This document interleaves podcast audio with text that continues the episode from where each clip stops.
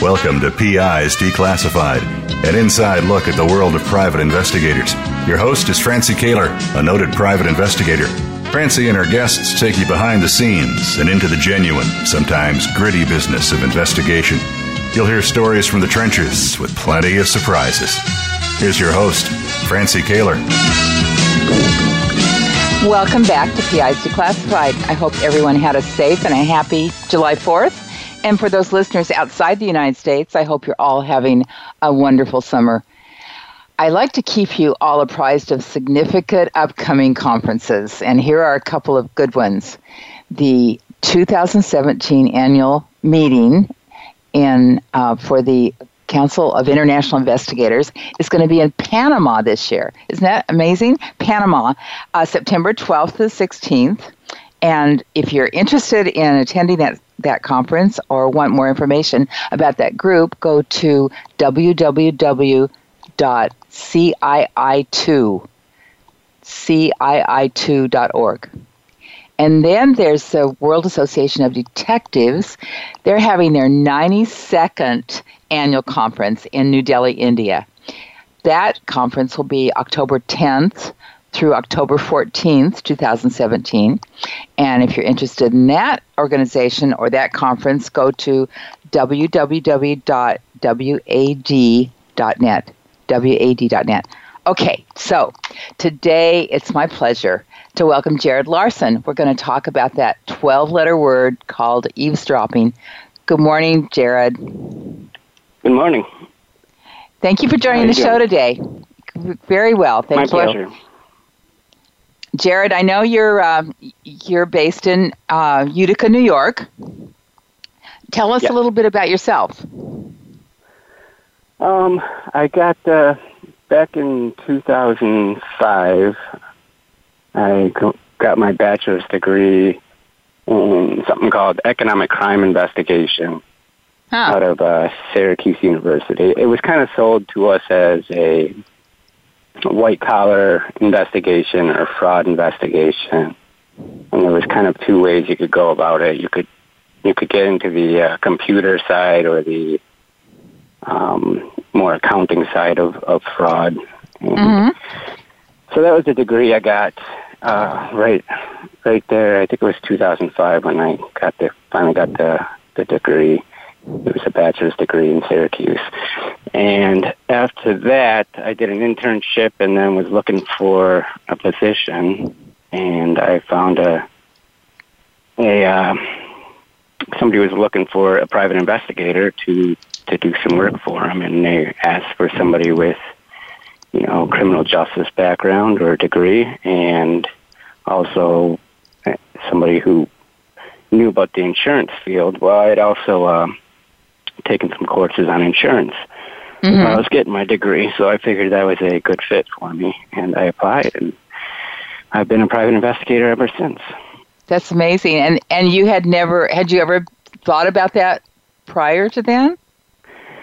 Uh, I mean, growing up, you kind of run that idea through your head. It seems like a cool, cool gig to to be a private investigator. You see TV shows and and you know you don't really have a good idea what it's about, but you know it sounds like something that would be cool to do. So nothing serious, but yeah, growing up, I think every Okay. kid kind of has that that fantasy at one point or another. And were you going to the university right out of high school, or, or did you work for a while, or how did that work? Uh, I worked all through high school and all through college, but nothing related to criminal justice. Um, Uh huh. I my first real criminal justice gig was well, I did an internship for um, it was basically a division of the NIJ. Uh, it was something called the Cyber Science Lab. We were doing computer forensic stuff, but after that, that's when I got into the PI work. But between hmm school and PI, really, really, there was no, uh, no, no criminal justice work. So I jumped right Well, I think what's really important about this, Jared, is there's there's just point out that there's more than one path to becoming a private investigator because as you probably know that probably a, a, very large percentage of private investigators are former law enforcement or former uh, in some kind of law enforcement either government um, so uh, so uh, Secret Service, FBI, local law, local police departments, that kind of thing. And so to show that you got a degree and then and, a, and, an internship and then got hired on as a private investigator shows a different path and i think that's really important yeah yeah it's, i train a lot of private investigators and i meet with a lot of investigators and that's not usually the path that's taken. It's not usually straight from college to PI work. It's you know usually some kind of law enforcement, police officers. I've I've met with um, you know ex U.S. marshals and military, but but yeah, you're right. It's it's a little different to come straight from college to the PI world. Yeah, and what would you say was the a surprise to you when you got into the field of private investigation? Was there anything that stands out as like, huh, I didn't know that was going on?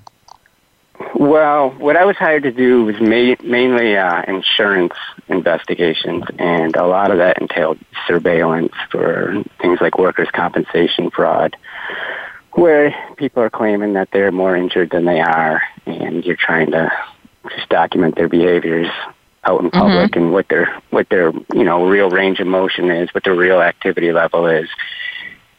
So I did a lot of surveillance, and I I think everybody who starts doing surveillance for the first time is in for a big surprise. It's not as easy as you, you think it is. no, it's most really, really drive, hard. Yeah, most people drive around and they're not looking in their rearview mirrors and you're not paying attention to who's behind you and what's going on because you're not doing anything wrong. You're doing your daily activities, your grocery shopping, what have you. But the people we're doing surveillance on, for one reason or another, are more suspicious. They're they're up to no good, and they know that they're being watched. So it's and it's they, a lot harder they than know, you expect it to be. Yeah, they know they're pulling a fast one. Yeah, exactly, exactly. Okay. So you got to be you got to be cunning. And when I first started, I I wasn't that cunning. I was making mistakes left and right.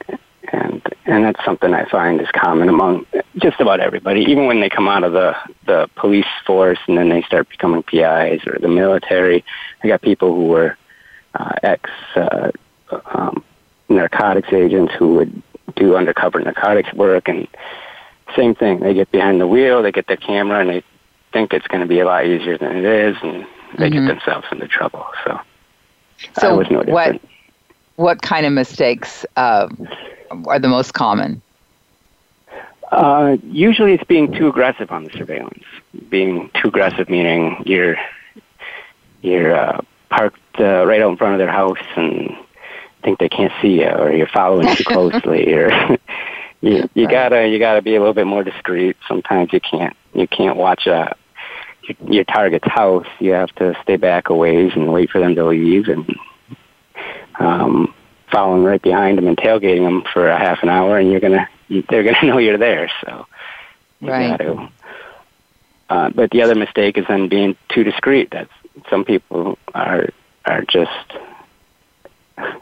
too standoffish, and they they uh, won't catch the guy, the target, doing anything because you know they're parked miles away from the house and they're not following them and they're scared that at every moment they're going to get discovered so they don't mm-hmm. take any mm-hmm. risks and so it's kind of a trade-off and and so Jared do you typically or or your firm typically do a one man one person surveillance or are are do you recommend more than one person I know how difficult well, one person is I spent the the 12 years since 2005. I've been doing uh, insurance work for for a nationwide company, but then I I got on my own business and I've been doing more of the domestic stuff. So mm-hmm.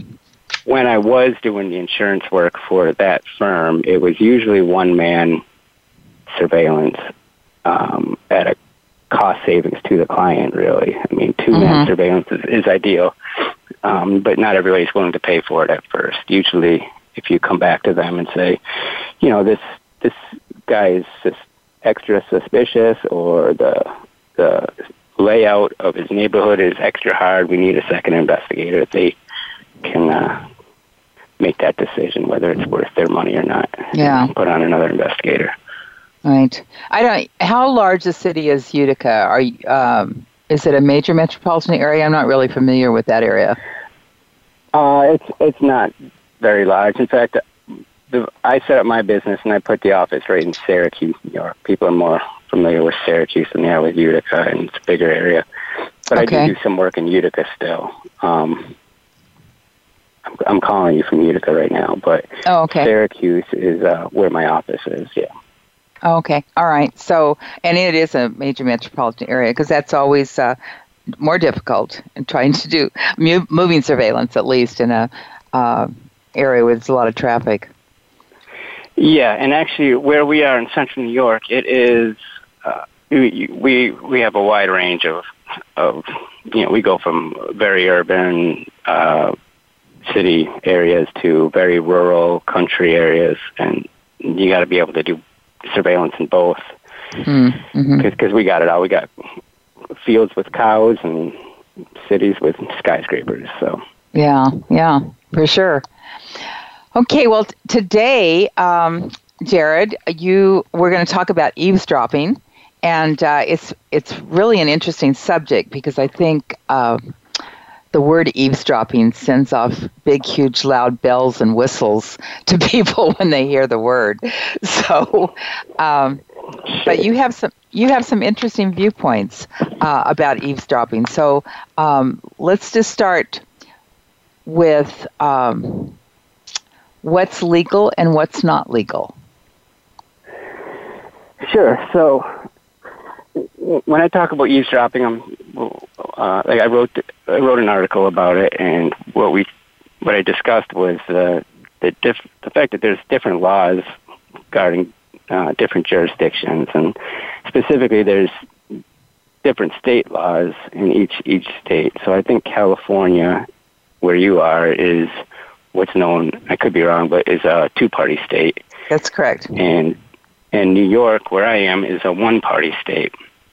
Mm-hmm. So the mm-hmm. basics, the basics behind that is a a one party state is a state that allows people to record or listen in on a conversation with the consent of one of the parties in the conversation.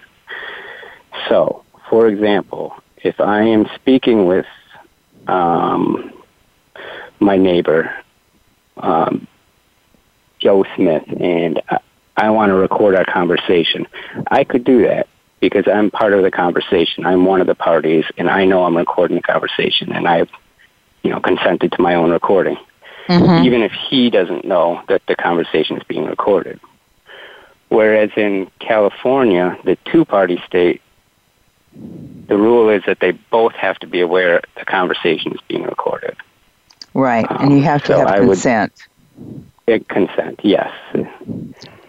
And the the country is basically a a mixed match of, of these two general rules, uh, depending on which state you are, you're in, whether you can record a conversation or not. And mm-hmm. um,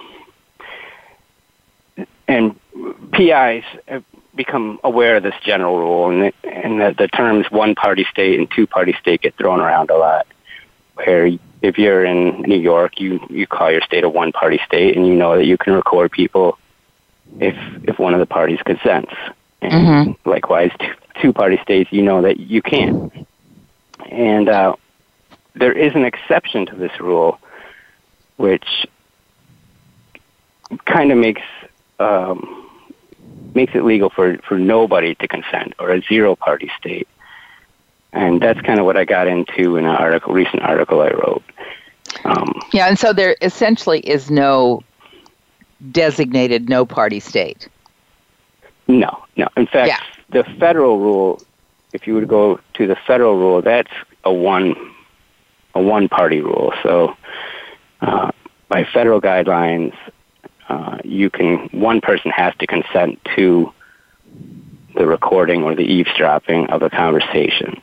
Now, obviously, if you're in a state that says you need two parties or all parties to record, that would uh, go over and above the federal rule. So you still have to make sure which state you're you're in before you abide by the one party party which rule. Bring, which brings up another issue. If um, if I'm in California and I'm in a two party state, talking to somebody in New York, a one party state, I have to abide by my California rules and not the New York rules, correct?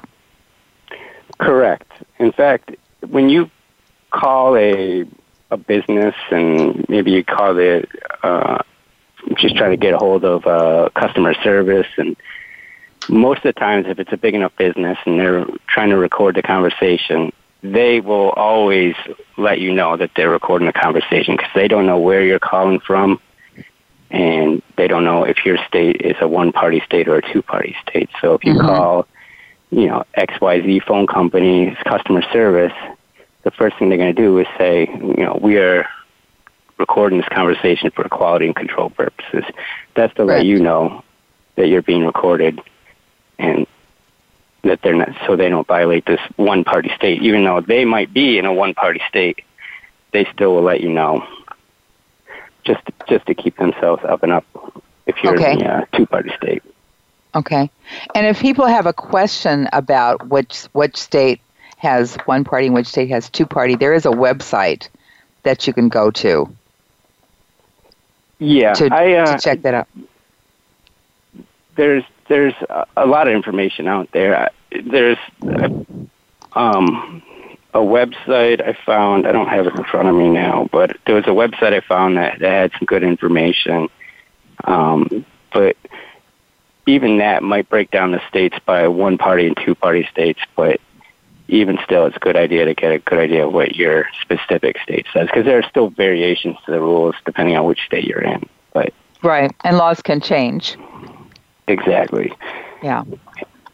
And a lot of this is driven by case law, and case law is changing all the time.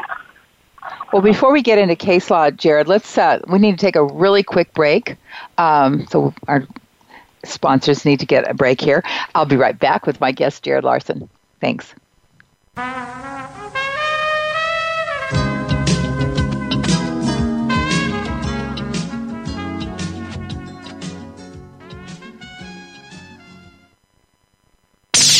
The Internet's number one talk station. Number one talk station. VoiceAmerica.com. Need to hire a private investigator? Ask for their professional association affiliations. When an investigator asks Francie Koehler about associations, she says to first join a state trade association. Francie belongs to the California Association of Licensed Investigators, or CALI. It's the largest association of its kind in the world. CALI's main focus is networking, training, and legislative advocacy. If you need a detective in California, contact CALI at cali-pi.org or call oh 1-800-350 CALI. For a national association, Francie's choice is the National Council of Investigation and Security Services, or NCISS. For over 35 years, the Council's primary mission has been to represent its members before the United States Congress and governmental agencies. Find the Council at nciss.org or call 1 800 445 8408. NCISS and CALI are great places to look for a qualified private investigator. Tell them you heard it from Francie on PIs Declassified. Ask the experts. Call toll free right now 1 866 472 5787 and ask our All Star team to answer your question. That's 1 866 472 5787. Thank you for calling. VoiceAmerica.com.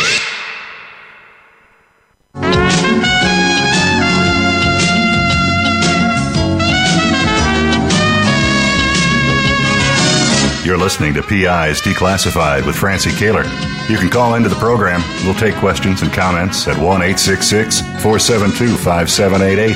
That's 1 866 472 5788. You can also email your question to Francie. Send it to F R A N C I E at PIsDeclassified.com. Now, here's Francie Koehler. Jared Larson and I are discussing eavesdropping. And Jared, you know, eavesdropping has a lot of definitions, really. I mean, when you think about if you think about the word eavesdropping, you think about what that means, it could be all kinds of things. It could be sitting in a restaurant listening to the people next to you and whatever they have to say. It could be um, it could be the old system of putting a glass to the wall and trying to hear what is on the other side of that wall. Uh, there, there's all kinds of ways of eavesdropping. So we're limiting today our conversation about um, phone recording. Is that right? Yes. Yeah. Phone recording and uh, listening into phone conversations. Okay. Okay. Because, uh, you know, several years ago, maybe, I don't know, 15 or 16 years ago, there was a TV show called Snoops. Do you remember that show? This what was about it called? Snoops. Yes, I, and I don't think I ever saw it, but I do recall. Yeah, it was two women, private investigators, and they would do things like go in to people's houses surreptitiously and plant video and audio units in the houses. Now, we're not talking about that kind of eavesdropping. No, no. Uh, we're talking. Well, we're talking about anything that would be would fall in the laws of eavesdropping. Every state has its own laws. Uh, how it how it just to uh, describes yeah. what, what eaves, eavesdropping okay. is. But okay, and and just to be just to make a statement here, going into somebody's house and placing a camera surreptitiously is not legal unless you have the consent of the owner of the house and then it, there's all kinds of rules. So we're, we're not going to talk about that. I just want to make sure that uh, uh, people that are listening do not get the wrong idea. Right. Exactly. Yes. We're we're talking about when is it legal to do eavesdropping for the for the purpose of um, well, really, what I got into in the article was about when it's good for when you can do eavesdropping for purposes of child custody investigations. So okay, so let's, let's talk about that. Yeah, sure. so that. frequently we get requests to do uh, child custody cases where I'll get a call from a mother who's concerned that her child is being um, abused or neglected in some way or another, and a lot of times the the requests we get but that I get will be about whether we can record, uh, put a recording device on their apparel and their backpack, record their conversations, and um, you know whether that would be breaking the law or not. Mm-hmm. And uh, most investigators will have their their answer at the ready as far as whether they can do that or not. It goes back to that one party state or two party state thing. If you're living in a two-party state, the first thing you're going to say is, is no, you can't record a conversation unless everybody consents to it. Hmm. Uh, okay.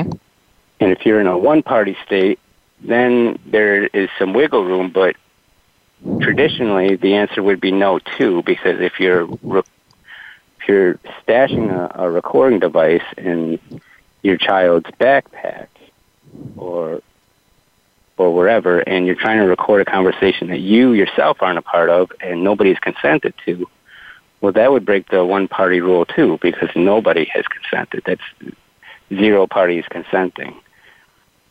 But what I found was that there is a an exemption or a uh, there's a rule that, that in fact you can be allowed to record certain conversations when nobody in fact has consented. Now, there's a lot of criteria you have to meet. This doesn't mean that you can just go out and start recording people's conversations without anybody knowing. But there is something called the vicarious consent exception, which. And what is that? it basically means that you can consent to a recording on behalf of your child if your child can't consent for himself.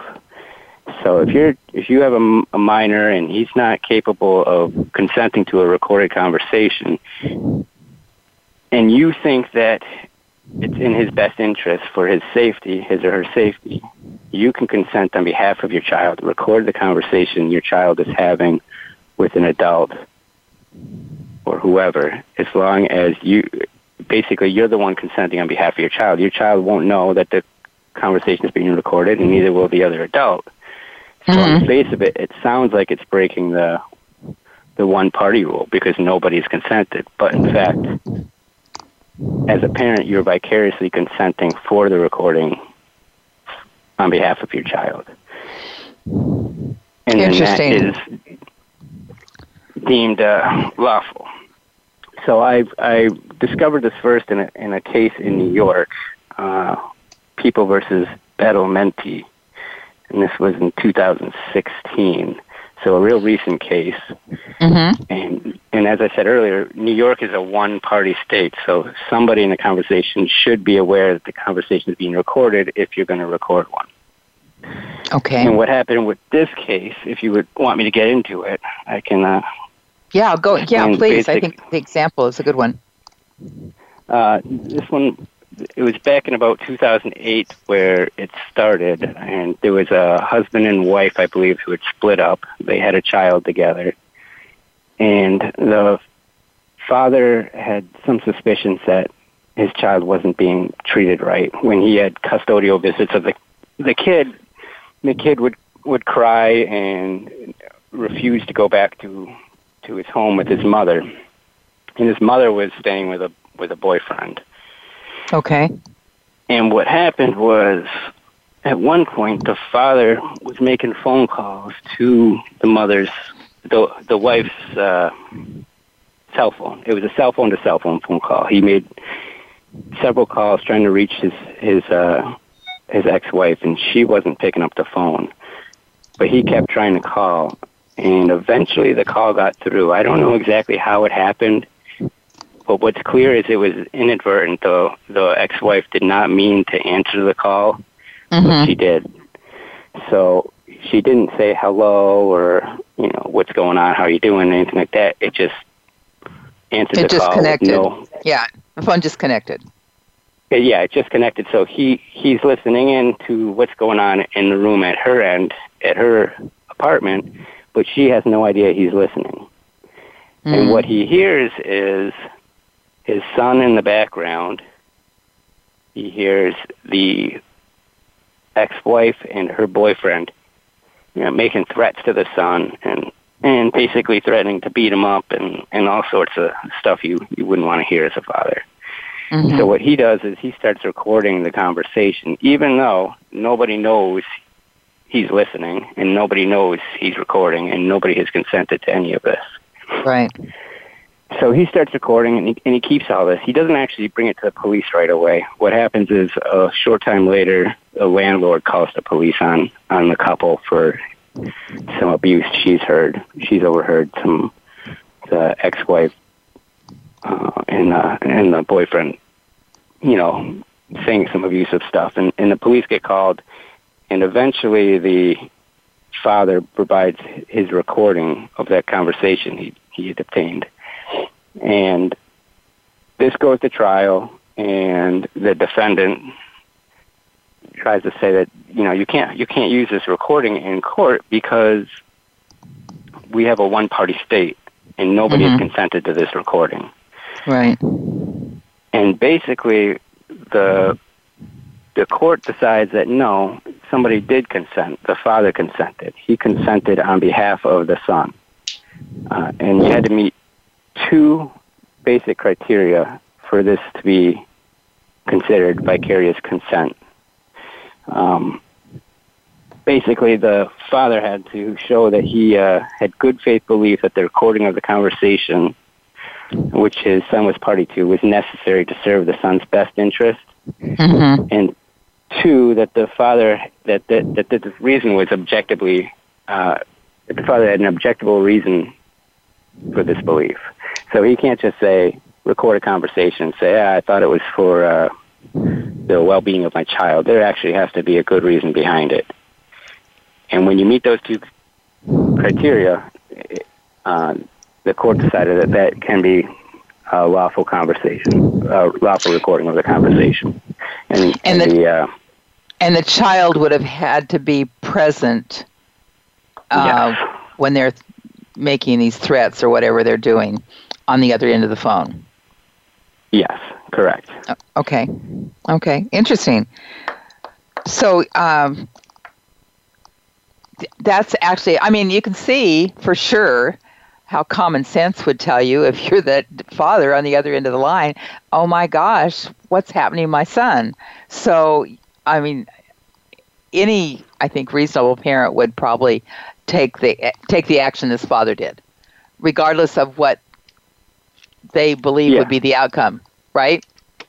Certainly, I would- certainly yeah. recording the conversation. I, I wonder a little bit about his judgment for not going to the police right away with it, but recording it, yeah, I would uh, I think that most of us would would at least record the conversation, and of and of course his his recording it met the two criteria: the having a good faith belief that uh, the recording of the conversation uh, served his son's best interest, and that there's Mhm. an objectively reasonable basis for that belief are met. So the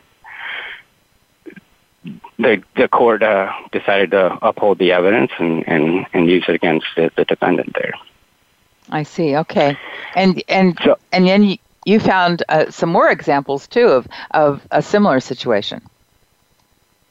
Yes, so that one was in New York. There was a, a, another one in in Texas, um, Almada versus State of Texas. This one was a little different. So this one, okay, the mother, there was a, a mother who had a 12 year old daughter, and she had a, a man move in with her, Almada, and he moved in and stayed in her apartment with her for a little while and eventually was either kicked out or left on his own. And after he left, the mother suspected that her 12 year old daughter was still having conversations with him. Okay. And she didn't. Uh, she didn't want him to have conversations. She told her daughter, you know, you can't keep talking to this guy unless, uh, you know, unless I'm present. Don't talk to him unless I'm around. And uh, she suspected that her daughter was, in fact, still com- having conversations with him behind her back. So what she did was she put a recording device on her own phone to record all conversations ingoing and outgoing that came into her house. Okay. And what she found out was, well, she got over 15 hours of recorded conversation between her daughter and this Almada guy. And in some of the conversations, there was sexually explicit uh, conversations and discussions about moving in together, and they were going to have a baby. And and this is a 12 year old girl, so she take it, took it to the police. Mm-hmm. Uh, he was charged, I believe, with aggravated sexual assault. And in Texas, at this time, there was no vicarious consent exception. There was nothing, no precedent, and nothing on the statutes for it. Okay. So the defendant, Alamada, he he argued one that there is no vicarious consent exception, so that these recorded conversations of his should not be allowed in court, and two, the mother had stated that she was not recording the conversations because she thought there was a sexual relationship between the two. She had made that clear to the court, to the police, that she had no idea that there was, you know, a relationship between her daughter and Almada. So she was uh, arguing.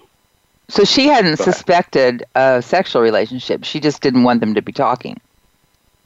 Right, and that's what his argument was that she didn't have a reasonable basis to record a conversation because she didn't have any suspicion that there was a sexual relationship going on.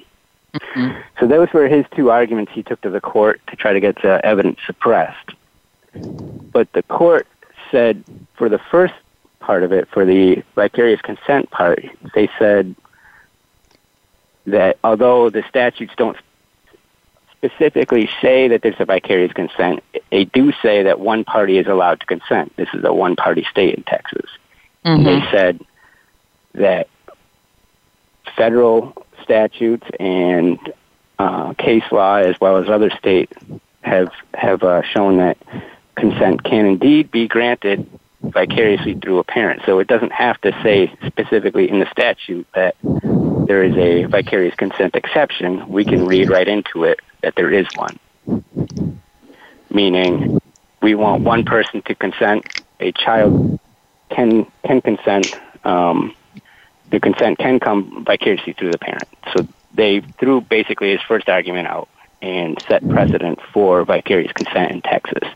The second point where he argued that she didn't know, didn't have uh, suspicions of their sexual behavior, they said, well, she wasn't aware of the sexual behavior, but she was looking out for the safety of her child. Mm-hmm. Apparently, this guy, while he was living with them, had taken this 12 year old girl out in a car and let her drive around and do all sorts of you know dangerous mm-hmm. behavior. So even though she didn't know, the mother didn't know that there was a sexual relationship between the two. She was looking out for the safety of her daughter, and that alone met, uh, you know, the criteria that she was looking out for the best interest of her child, and so ha- objectively. Okay, so had she suspected there was uh, a sexual component, uh, that would have been a game changer because then it's a crime, and she could have legitimately um, recorded it because it was a crime, correct? Well, actually, there the state the state of Texas said that she it didn't have to be a crime. It just had to be that she was looking out for the best interest of her child. Right. No, I understand and that. Her but, child but was in it, danger. But had it so been they actually crime, allowed the recording to go through. Right. But had it been a crime, there wouldn't have been even a question about it. Right. Sure. Yeah. yeah. So then he wouldn't have had that argument. But they they took his argument out anyway. Okay. So they sided it, with the the state on this one. Well, you know that's and it's great that the court is doing that because uh, I I can see how a good attorney uh, representing either one of these either one of these people could make that argument, and it, I'm certainly glad the court's listening and taking the safety of the child in consideration before um, before the representation by the attorneys. It's great. Right, and and it has for for investigators who who take on these child custody cases, it, it matters a great deal. Um, it's another tool in our arsenal if you're in a one-party state where you don't have to have that knee-jerk response when somebody asks you if you can record a conversation. You can you can tell them you know you can look into it further and find out you know will this will this meet the vicarious consent exception requirements? Does it uh, you know is recording of this conversation going to be uh, for the best interest of the child, and is, is there an objectively reasonable belief for this? Mm-hmm. Um, mm-hmm. No, it's really good. And uh, as I told you offline when we first started uh, started the show today, Jared, is I um, personally had never heard of this vicarious exception before.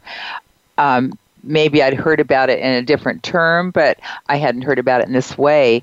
And uh, I think it's I think it's great that you put this forward to educate all of us. Well, thank you. Yeah, I, the the purpose was I I hope nobody I've never been confused as an authority on any subject, and I'm certainly not one here.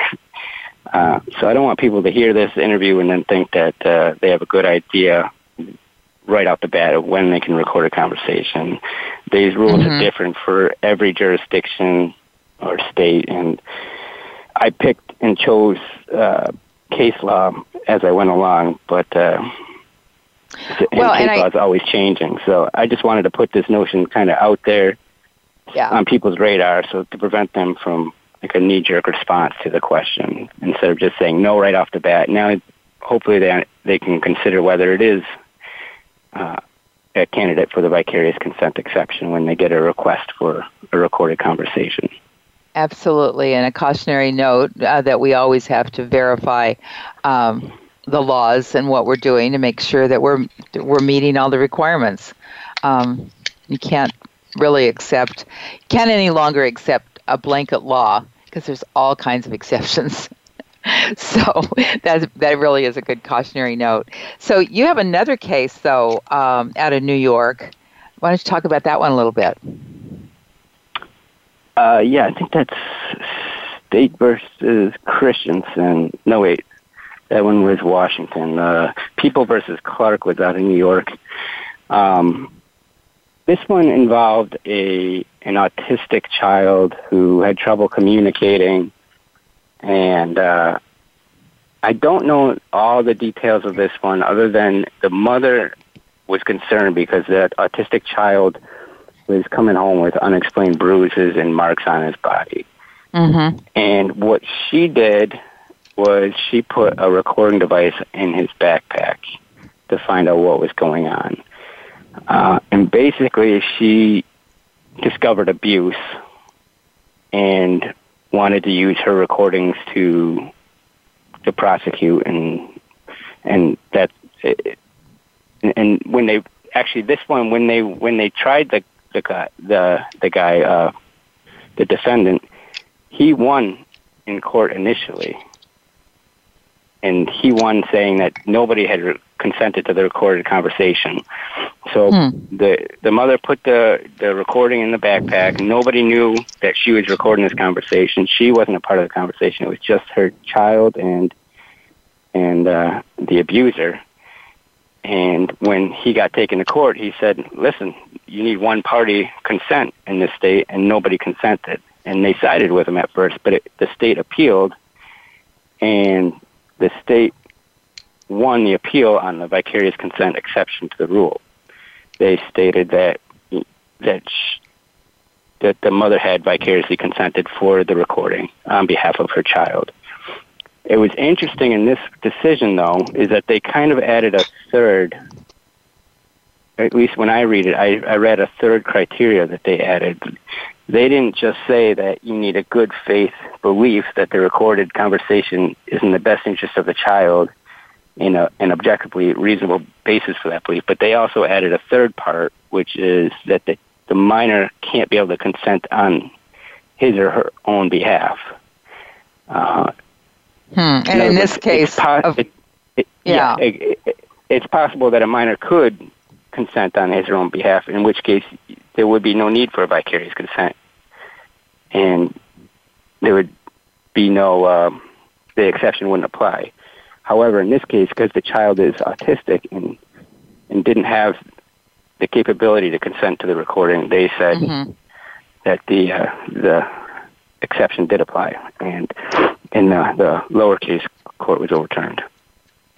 Now, um, Jared, in the other two cases, um, was there any uh, did you see any discussion of age? Like, for instance, if the child had been a teenager and had had the ability to consent themselves, would that made a difference?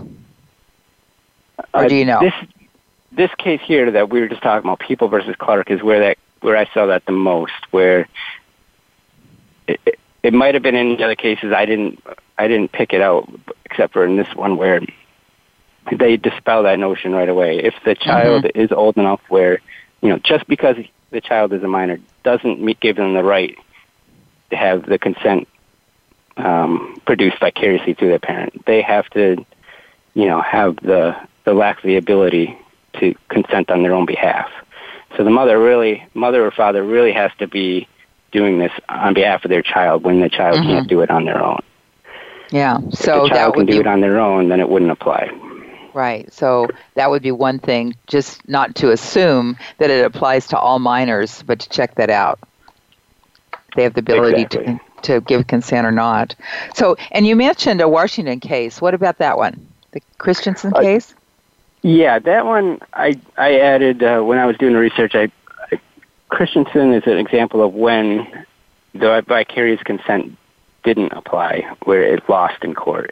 And this is because this was in Washington, and at least at the time of this case, uh, it was a two-party state, uh, which basic two-party state, I should probably say, is kind of a misnomer. It's they say it's a two-party state. It's all-party state. Everybody in a conversation has to consent to the conversation, not just two mm. parties. Mm-hmm. So if there's four or five people having a conversation, all of them have to consent to the recording, not just two.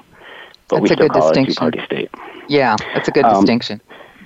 So in State versus Christensen, uh, Christensen, there, there was a purse robbery, and the police uh, suspected this guy Christensen of doing the purse robbery. And further, they believed Christensen's girlfriend Lacey, who was a minor, was. Uh, she, they believed that Christensen had stashed the purse in her room. So Lacey's mom gave permission for the police to look for the purse. They didn't find the purse. But later that day, Christensen calls Lacey, his girlfriend, and the mom picks up. And what she does is she gives the phone to Lacey and then goes on another phone and puts on the speakerphone and starts. She didn't record the conversation, but she started writing notes and listening to the conversation. And he, uh, and he during the conversation mentioned some um, incriminating stuff. I think he mentioned that he knew where the purse was and and the mother took this information to the police. The police charged him, and Christensen argued that this was illegal eavesdropping, and because neither he nor Lacey had consented to the to the mother listening and taking notes on the conversation. Mm-hmm. No, there's a there's a couple problems with this one if you're trying to use the vicarious consent. Uh, the first is you'd have to argue that she was listening in on the conversation to show to for the child for the child's safety for Lacey's safety, and that's Mm-hmm. kind of a stre- stretch here. Um, but the other point, it never really got there because the court threw it out right away. This argument of vicarious consent because Washington is this two-party state, and they said, you know, our state legislators have express expressly um, dictated that we want everybody in a conversation to consent, and there is no exception for uh, vicarious consent or any other one-party consent. So they threw it right out based on that.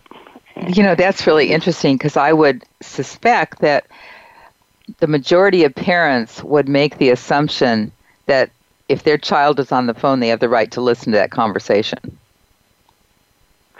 Right, and and maybe they have the right to listen. Uh, maybe you know, go ahead and do it if if you want. But if you think you're going to record it and then bring it to court and use it as evidence in a criminal matter, that's that's a different story. Yeah, so, interesting. Um, yeah, I, I guess it's the same thing as uh, you know privacy on looking at your your kid's Facebook account or or checking their cell phone or and doing anything like that. we're, we're really restricted Right. on a lot of privacy issues. yeah, we certainly are. Yeah. Yeah. Oh, well, that's um, that's really interesting. I'm surprised. Uh, I'm surprised they threw it out. So nothing happened regarding locating the the purse. Well, I I assume they got the right guy, but they just couldn't. Uh, they couldn't uh, press. I don't. I don't. I think he got away because of the the lack of the two party state rule, or the lack of the vicarious consent rule in the Yeah. two party state. So, Jared, have you um, have you used this vicarious um, consent issue with custody cases? I had one case where that got me started on this whole research into the matter, where uh, a, a woman was worried about the safety of her child, it, um, a, a disabled child as well, actually, and we were getting ready to to uh, to to do some recorded conversations, but we looked into it real thorough. You know, you want to make sure that you're meeting all both those major criteria that the statutes have laid out, or actually the case law has laid out. And we were going through it, and we actually ended up coming up with a different plan, and uh, we didn't do it. So, but the What did research do? I, I did on it just got me going further and further. I kept doing more and more research, and I thought it was a good, uh, good topic to share with other investigators. And Mm-hmm. And and what did you in that case? What did you do instead? Well, she she had um, a court order where she felt that her ex-husband was violating a, a court order where he wasn't allowed to leave the child alone with uh, with the parents, with his parents. let me let me say that again. So his ex-husband had a court order saying that you know when you are watching the child, you have to watch him, and he can't be unsupervised. He can't be left alone with your parents, and you have to be with him at all times. And she knew mm-hmm. he was mm-hmm. violating that, and uh, that was the route she wanted to go in. Instead of recording the conversation, prove he was violating those terms. Interesting. And you know what, what comes to mind is what we might, want to mention is that uh, video recording, as long as there isn't sound, is perfectly fine. Correct. For, exa- for example, if you had a an elder person in a home that you thought was being abused or a, a child that was being abused, if you had a nanny cam, for example, that was recording the uh, what was the physical actions that where there is no audio or no recording, then that doesn't come under the same requirements. Correct. Just make sure that it's not recording sound. It's only recording video and not not audio. Right. And, uh, yeah, uh, it's you know it's complicated. It's very complicated when you're trying to um, when you're trying to protect others. I, I often think that that's when there's child custody cases. It's usually so um, adversarial that it doesn't look like one person is trying to protect the other. It's usually it looks like they're just trying to to to get back at them for whatever reason sure they're just trying to throw mud at each other, but exactly. But then you hear about these other cases where you know there's real abuse that's happening, and one person's desperately just trying to protect their child. Yeah, yeah, mm. for sure.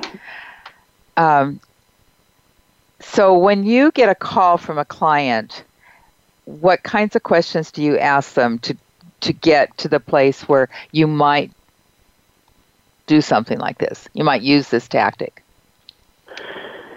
Yeah, you you gotta you want to know everything. You want to know.